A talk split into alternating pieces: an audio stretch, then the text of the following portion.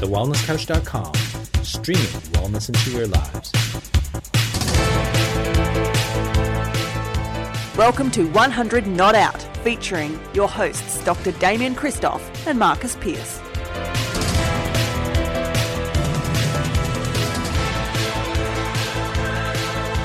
Welcome to 100 Not Out, a weekly show dedicated to helping you master the art of aging well. Marcus Pierce here with you, and boy, oh boy, I'm excited because we not only get to interview one of Australia's graceful ages, a centenarian today, we get to do so alongside Australia's number one wellness expert. He is Dr. Damien Christoph. Hello, legend. Hello, legend. I can't tell you, I'm actually a little bit emotional about today. I am emotional about it. I'm excited. I, have never been so excited.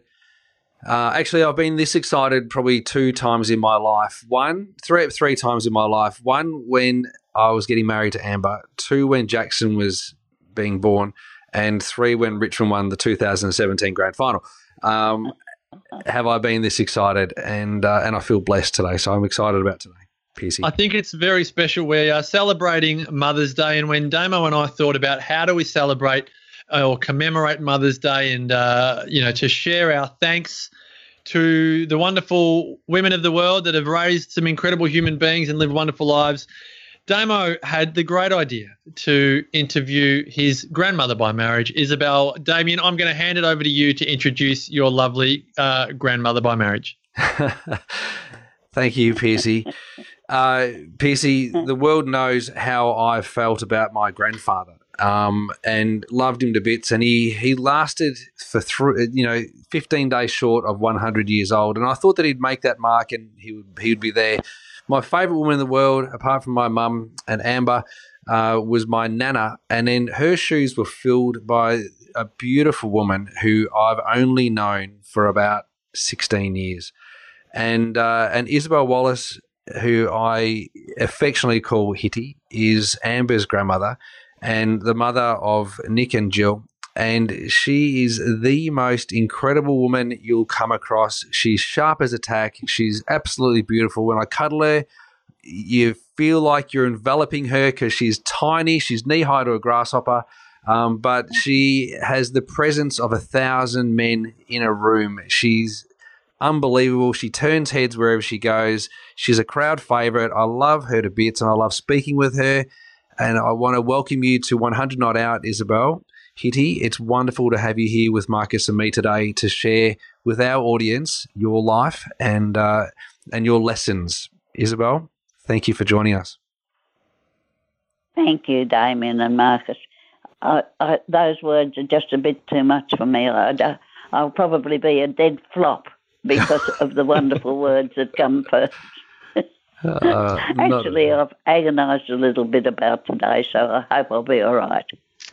Well, okay. Isabel, you recently turned 100, an incredible milestone, uh, December yeah. last year.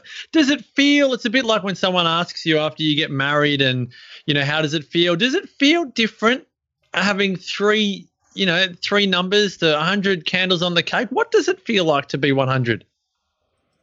Well, actually, I've thought quite a bit about it since I turned 100, and, and I've had mixed feelings. Sometimes I feel it's, it's absolutely wonderful. Other times I feel, well, what's the difference? I don't feel any different from what I felt when I was about 90 or 99. but but it's still it's I, I realise and it's an achievement which has been out of my hands. I've so nearly thought, well, I'll, I'll never make it. Beforehand, I was counting the days, and I thought I'll never make it. And I used to say to my daughter Jill, "Oh no, I'll never make a hundred," and to my son Nick, "I'll never make it." And they'll say, "Well, you've only got a month to go, you've only got such and such a time to go," and and do you know what I really felt? Well, the minute I turned a 100, if I did, that that'd be the stone motherless end of me. I thought I'd, I'd pass away when I turned 100. But funnily enough, I'm still here and I don't feel any different from what I felt beforehand.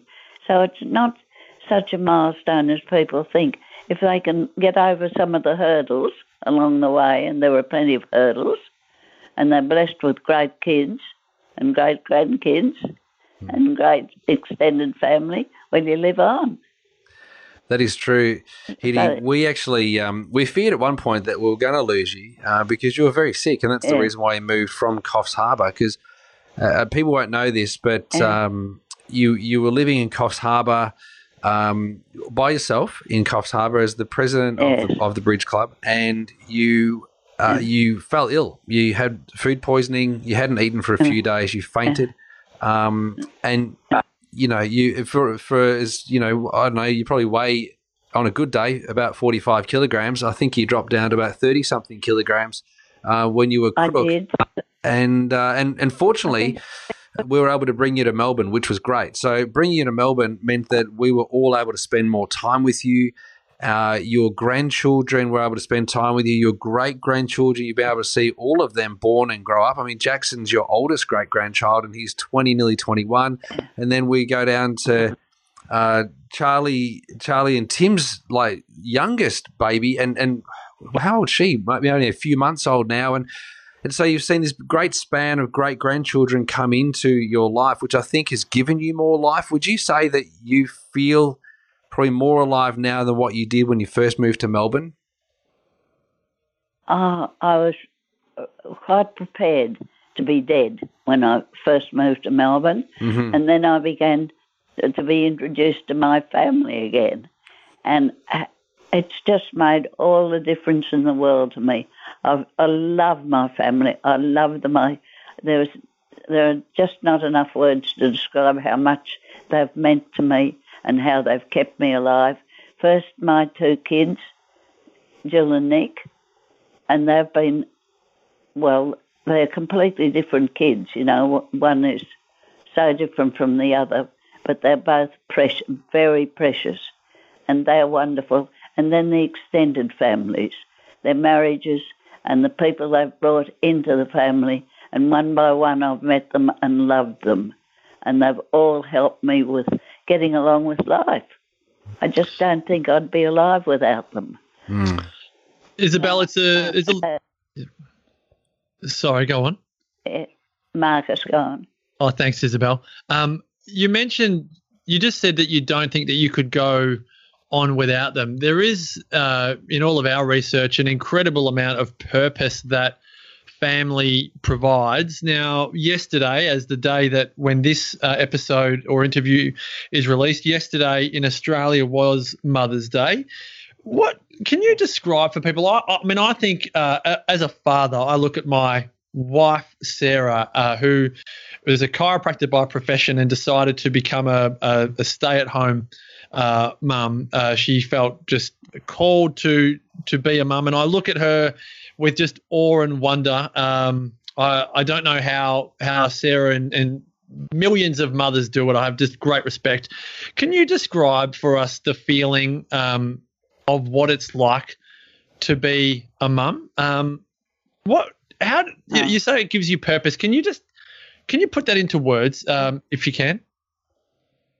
Well, I can tell you that my kids are eight years apart, which is a big span in life. And Jill was the firstborn.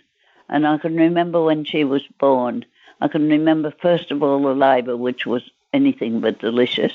But however, when she was born and I looked at her, I thought, it's been all worth it. She looked so beautiful, redhead and all. She just looked a luscious, luscious, luscious thing, and I thought, oh, I'm never going to be like, I'm never going to be on my own again. I've got her.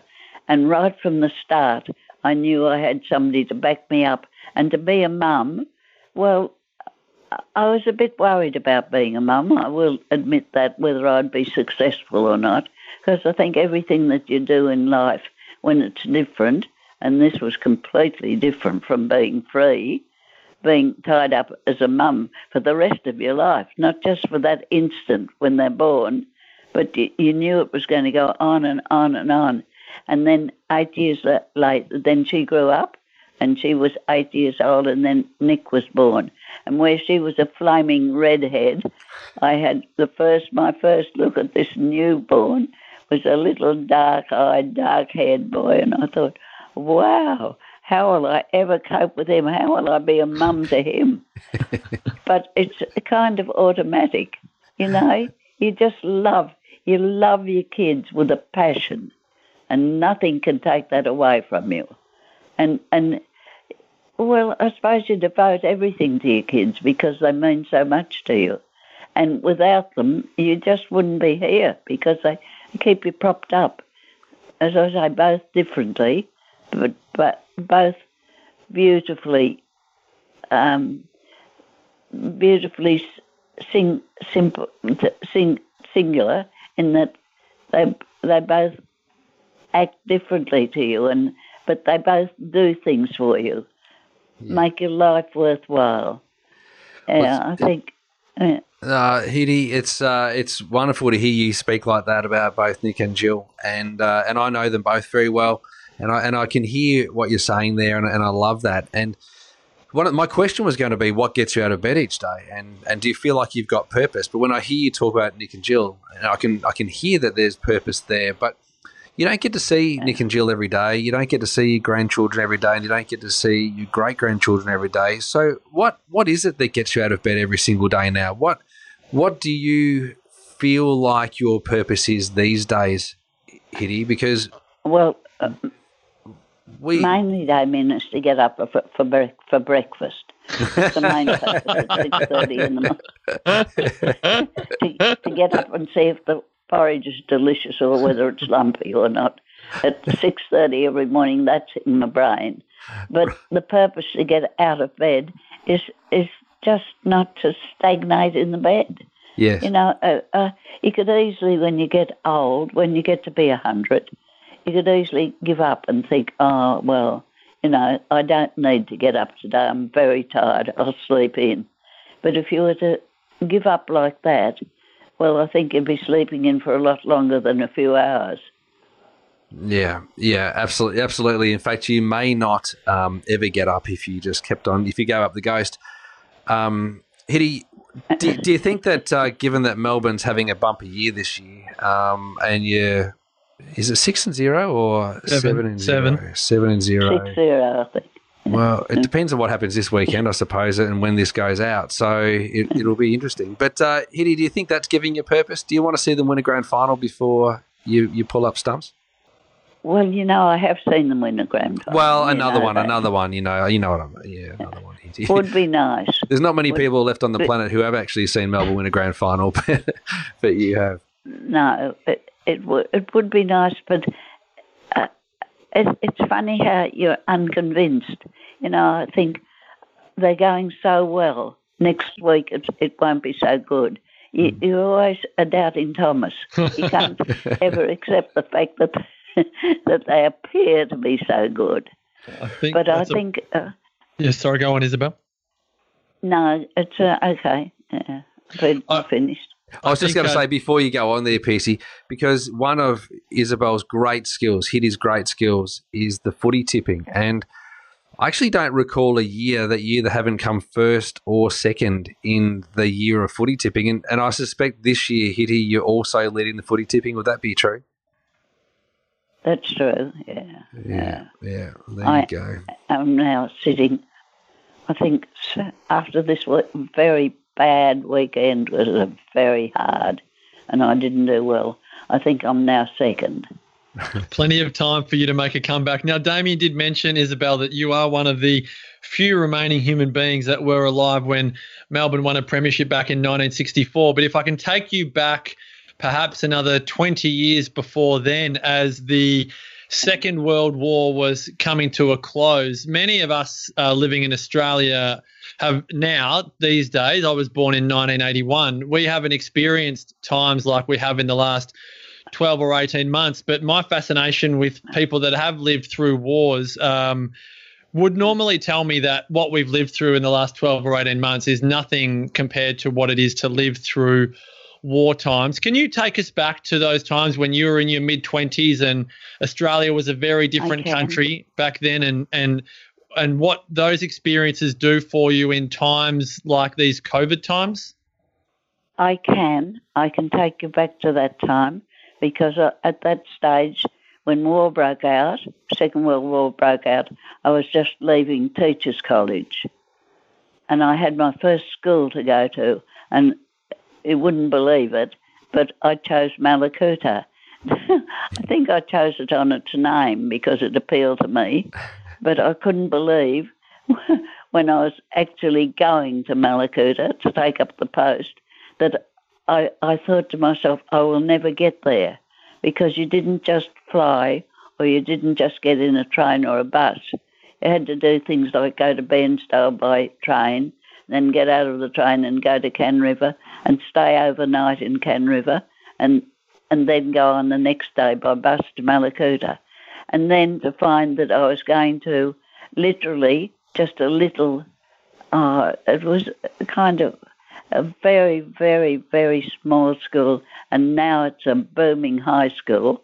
But this was a very, very tiny school, one teacher school, and I think I had about 14 pupils and two boys who used to row across from Gabo Island each day if the weather was good.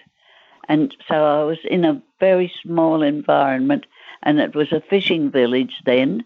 Now it's livened up, and it, you know how often Mallacoota is, is mentioned now. Yeah. People are really keen on the place. And I just fell in love with the kids there. They were beautiful, and they taught me, and I realised how dumb I was. They taught me compass points. They taught me about wildflowers and the names of wildflowers, and they taught me everything. But we did, you know, we, it was a beautiful experience that because, as I say, I loved the kids, and we built an air, air raid shelter out the back of our school, out out the back of the school, and the kids came along with their with their hoes and their picks and their shovels, and they made this very, very deep slit in the earth. And even the little kids came along with their buckets and spades. And everybody worked hard to build this air raid shelter, with the result that the first time it rained, the air raid shelter got full of water and became a, a, a definite danger point for the kids because quite easily any of the kids could have drowned.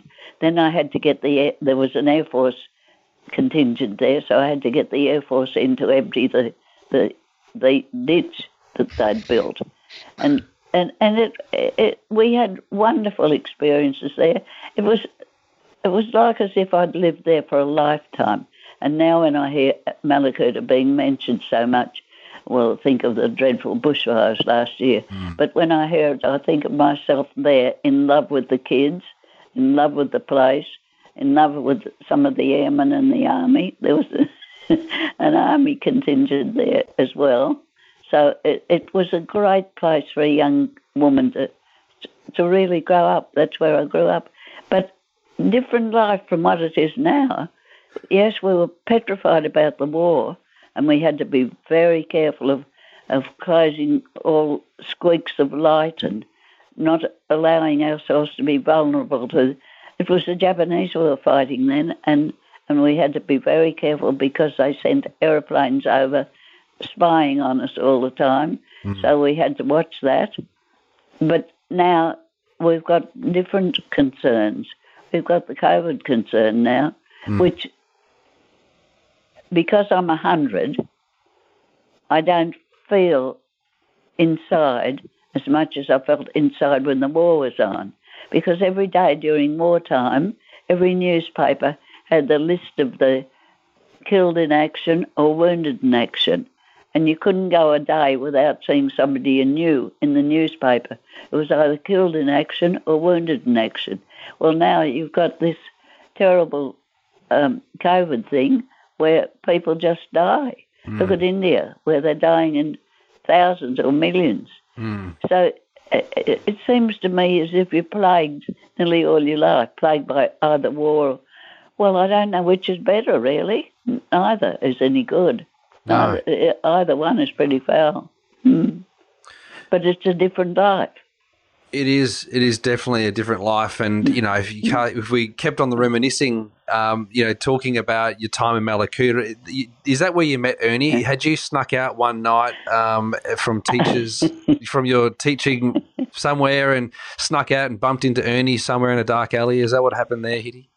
Damon, I would never have snuck out. You know, I told you in the beginning I was pure. I know better than that. Never would have snuck out. never would have snuck out. But you wouldn't believe I was only at Mallacoota, I think, for two days before Ernie came down with a, uh, not a squadron, I can't forgotten what they called them, a platoon of infantry, infantrymen. Yes. And it was the beginning of the war.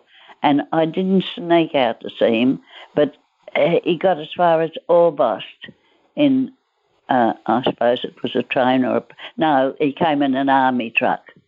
And the lieutenant who was there before, he was a lieutenant, and the lieutenant who was there before him said, I can remember so well.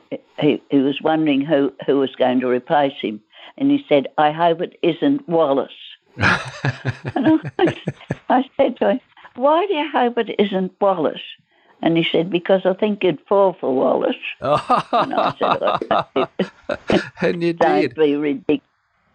Well, I went, he said, "We'll go. I'll take you up to Orbost, which was we did things that you never you would be now jailed for doing, or you'd be locked up." Oh, tell And us he what they were. We want to know. And he said, "If you hide in the army truck or the army tender, whatever it was called, well, I'll be able to take you up to Orbost to meet whoever it is."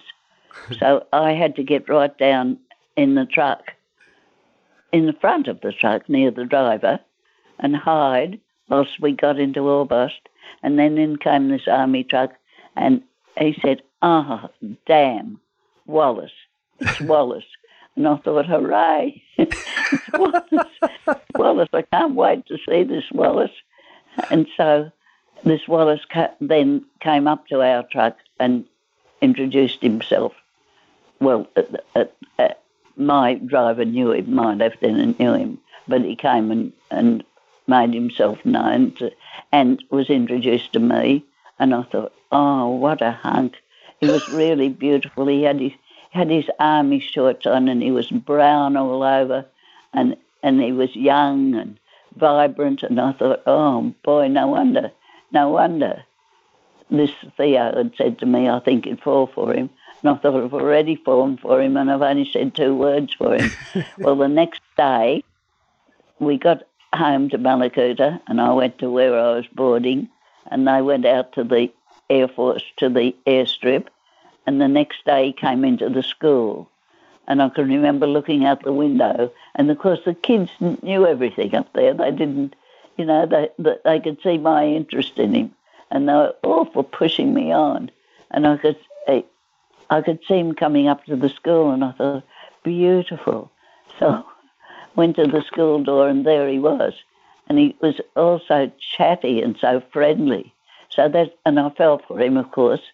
And and I don't think he, he was prepared to fall for anybody. I think he was just, you know, he was just going to be friendly. But gee whiz, once I got my clutches into him, he didn't get away. but, but we had a lot of interesting things. Another time when when we were there, we decided we'd, a couple of the girls, there were only about oh, six girls in Mallacoota and all these men. And we decided, I boarded at the, at the pub then, and we decided we'd go out to the airstrip, which was a sinful thing to do because uh, particularly we were girls and, and young girls and we weren't very high and they when we got there they thought we were Japs. But we had to bribe some of my husband and his men to lend us some of our, their uniforms. So we had these great uniforms which were mile too big for us, even though they were only little. And we staggered out. One of the girls could drive uh, her father's truck, and we went off over the Betka River. There was a river dividing us with the airstrip, and because you weren't allowed to go anywhere near the airstrip because it was territory that was dangerous and, and only fit for the enemy. and we had to try and get over the bridge, and we had to bribe. We took because it was from the pub. We took beer and and cigarettes. We pretended we were smokers. We had these butts all over the floor, and so we bribed the men who were guarding the Betka River with bayonets. I might add, with bayonets. And we bribed them and said, "Look, we're only pretending. We're just going out to see the boys." And and so we got through, and they they could have been court-martialed for letting us through, of course. And when we got there, there was a ter- terrific siren, and the whole of the airstrip was was alerted that the, the foreigners were had invaded, and so they came at us with bayonets to get us because they thought we were little Japs. and one of them, and one of them fell down the ditch and broke his leg, and that meant that my poor Ernie, who was in charge, had to admit to I think they were heads were at Bairnsdale then had to admit that that his men had let us through, and that's what caused it. And he was almost court-martialed. But see, we didn't. even though it was tough times, we were still able to do wicked things. I love how much alive. I love how much risk you took to fall in love, Isabel. I just love the story of your love story. And I would, you, know, you told Damien and I before we did the interview that um, your husband Ernie died, I think Damien was saying it was 1999, so a bit over 20 years ago. You were married for more than 50 years, and you said before we started the interview that you would love to be able to talk to him. That you said there was something very special about being able to talk to people that you really, really love. Can you can you share with us, you know, the role that love has played for you in your life, and particularly that intimate love um, of a soulmate? Because uh, the reality is, Isabel, that more and more people uh, today in, in the Western world live alone and and decide not to partner up and and you know take the risk to fall in love, which is what you you definitely did. Can you share with us the payoff of um, of playing full out in order to fall in love and connect with someone like Ernie for over fifty years? Well, Marcus, it's not all beer and skittles. You do have your ups and downs. I think marriage. Anybody who tells you marriage is easy, well, I always look at them and think, well, you know, you should have a psychoanalyzing you, because I don't think marriage is easy. I think it's darned hard. You have to work hard on it, and I think we did, we did. But uh, it, when you have your husband or husband has his wife, you don't realise what a precious commodity it is till after they've gone. And so often, when I come to bed at night, I think, oh, I'd love to be able to tell Ernie this. I'd love, and then I think, just like to be able to talk to him. Mm. You know, it's lonely. It's a lonely life when you've had love and when you've had uh, when you've had kids together, and you've got your kids to talk about. I think you want to tell them what the, the grandkids or what the kids have been doing, mm. and and you know how proud they'd be, and and it's it's very hard to know. You can't tell them, mm. because my grandkids have been stars too, absolutely, and not have been are stars, and I would just love to be able to tell my husband things like that, but see you can't do it anymore. It's- life's tough when you're a hundred and all your loved ones have gone. It's um, I think of my time in Coffs Harbour, and I think, well, probably there wouldn't be anybody left up there. it's I wouldn't be able to play my bridge. Yeah. Mm. I uh, So- Amber and I Amber and I were walking through the um, through the national park the other day, and we were reflecting on um, when people pass away. You know, whether it be Tony, whether it be Ernie, whether it be you know Rock, my grandfather, or even my grandmother. Yeah. Um, you know, what what are they thinking when they're up there? You know, are they having a discussion? Are they you know looking down at us, going, well, you know, you, got to stick around. Hopefully, you did something good with your life, and Um, and what are they thinking about when they're up there? So we were thinking about that just the other day, and um, you know, I, it, it, just what you were just talking about there, Hitty, makes me wonder. Um, you know what what what are the conversations that they're having if they're having anything I, I, know that they'd probably want to be telling us and sharing wisdom with us as well i'm sure of it hitty what are your views on aging and um, and what are your views on older people obviously I, I don't i don't i don't think in australia we do it really well um, I think we're blessed that we've got a facility where you're able to stay and, and feel safe and secure. But what, what, how do you feel about aging and, and older people these days? Uh, well, Damien, I don't know. Is it Damien or Marcus? Yeah, it was me, I don't Damien. Know. Yeah, well, uh, I don't know how. I don't know how normal age aged people feel. I only know that I've been very, very fortunate to have, and, and I would never have said this, this to you early because I always thought that old people, poor individuals, they had to go into a nursing home. Mm-hmm. Well, now my views on a nursing home have changed dramatically because this is a absolutely perfect nursing home in the fact that we've got wonderful staff here. The girls, the carers, the nurses, they were all so kind and wonderful. The management, they kept COVID out, out of this place. They locked us down. They, they did everything to keep it out, and they kept it out. And to age and be, be lucky enough to have found somewhere to live. I can remember remember when I came down from Coffs Harbour and the kids said, you can't live up here in hospital, you're too sick and you can't live on your own, you've got to come to Melbourne.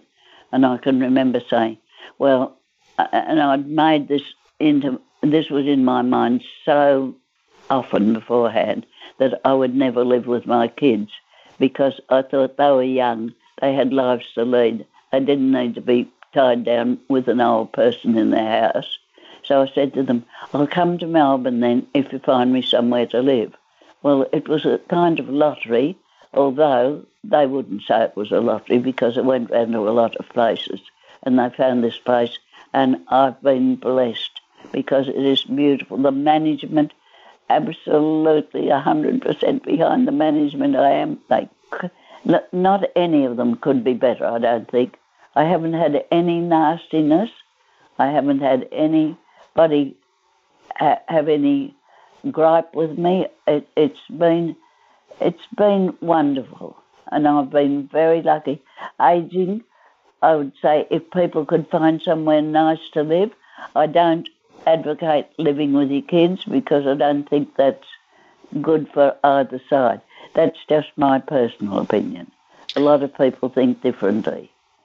Now, it- I think I'm lucky.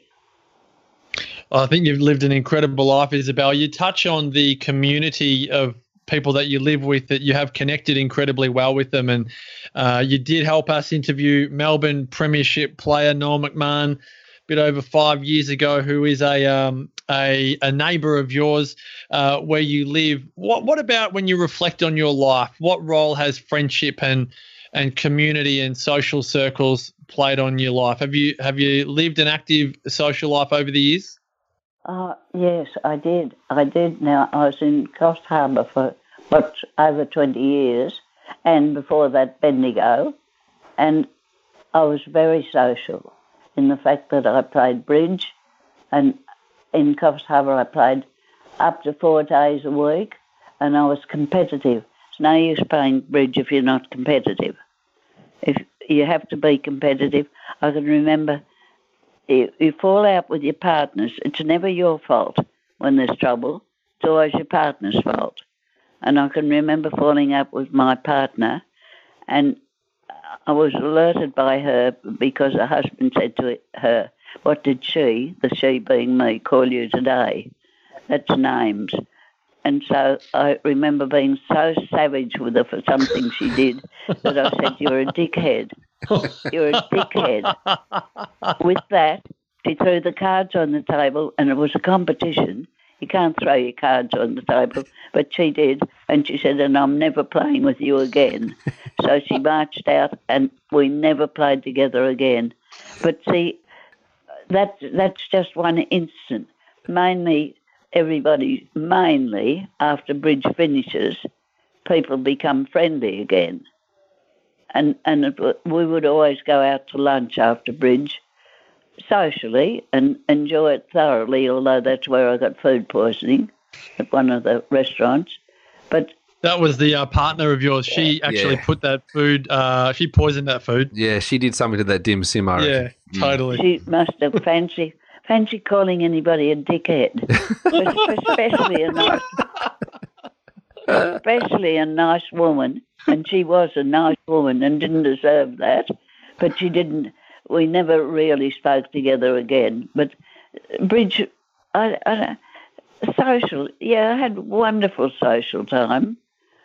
Besides, oh, earlier on, of course, I played sport, but I only played bridge in Coffs Harbour. But always lunch, there was always lunch afterwards. Every birthday for everybody we knew, we'd go out on the town for birthdays. But you can do, and I always had a good social life, even early on when I was married to Ernie. And I can tell you one funny story when I think of my life and I think of the socialising. The, the one thing that was vitally important to me was to get an invitation to the mayoral ball. Everybody in town wanted an invitation to the mayoral ball, and of course I wasn't any different from anybody else. And I really, really wanted that. And finally, although I don't think it could have been finally because it was very early in my married life, but we got this invitation, and I can remember getting a new dress. Talk about socialising. It was off the shoulders, and it was it was backless, and oh, did I think I was just Christmas?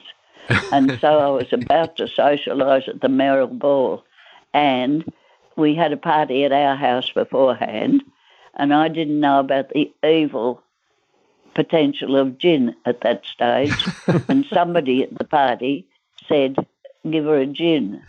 And I had a gin, and I didn't really at this stage even taste it, and I thought it was tasteless stuff. So I got really onto the gin, and and uh, I think Ernie might have been on the gin too. I'm not sure about that. but we got to the mayoral ball, and I can remember the first dance was a foxtrot, and oh, smart me, smarty in my regalia. So round we went, and when we got dead in front of the mayor and the mayoress, I fell flat on the floor and dragged Ernie down too. So the pair of us are flat on the floor. This is our socialising when I was young. Well, it took a lot of hard work to get another invitation, I can assure you. but we did plenty of socialising, but can you imagine? That, that's a blemish on my life. When I think of the bad things I've done in life, that's one of the bad things. Falling in front of the mayor and mayoress. Oh, that that's a disgrace. But, yeah, plenty of, plenty of socialising. We we actually were very social. We had a lot of parties, went out a lot, always keen on sport. Played golf, played tennis, played real, and then lawn bowls. No, socialise, and and so you can socialise until you're very old.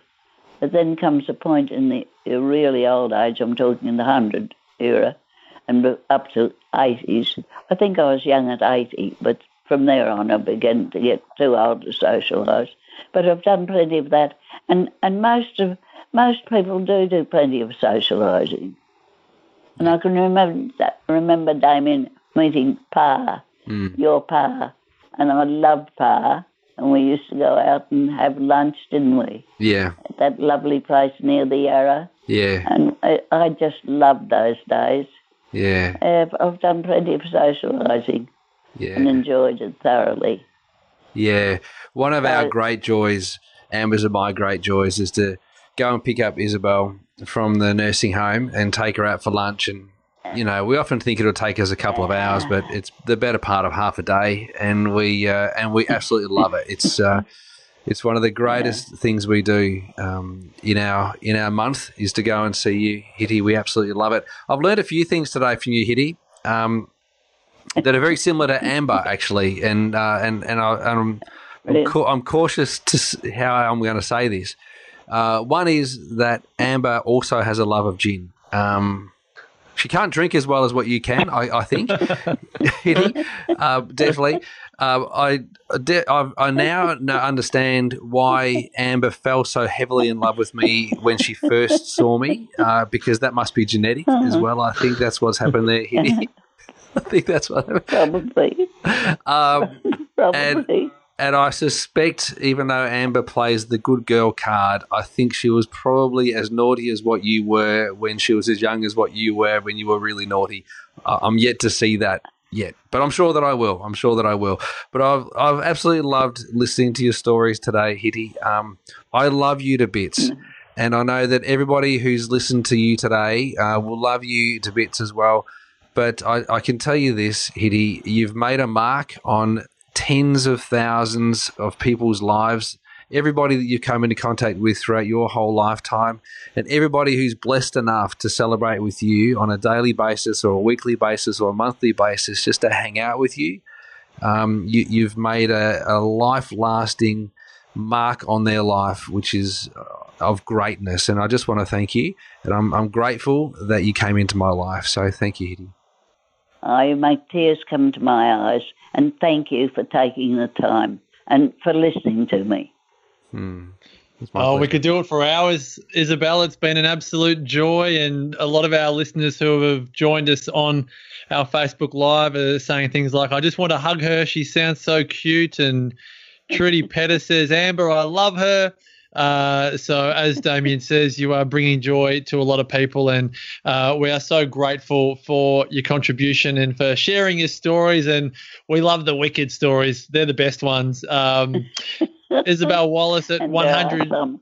there are there'd be plenty more, but we'd like to wish you, and I know you might say that your best years have been the years preceding, but we like to wish every guest on this podcast, may the rest of your life, Isabel Wallace, be the best of your life. And thank you so much for joining us on 100 Not Out today.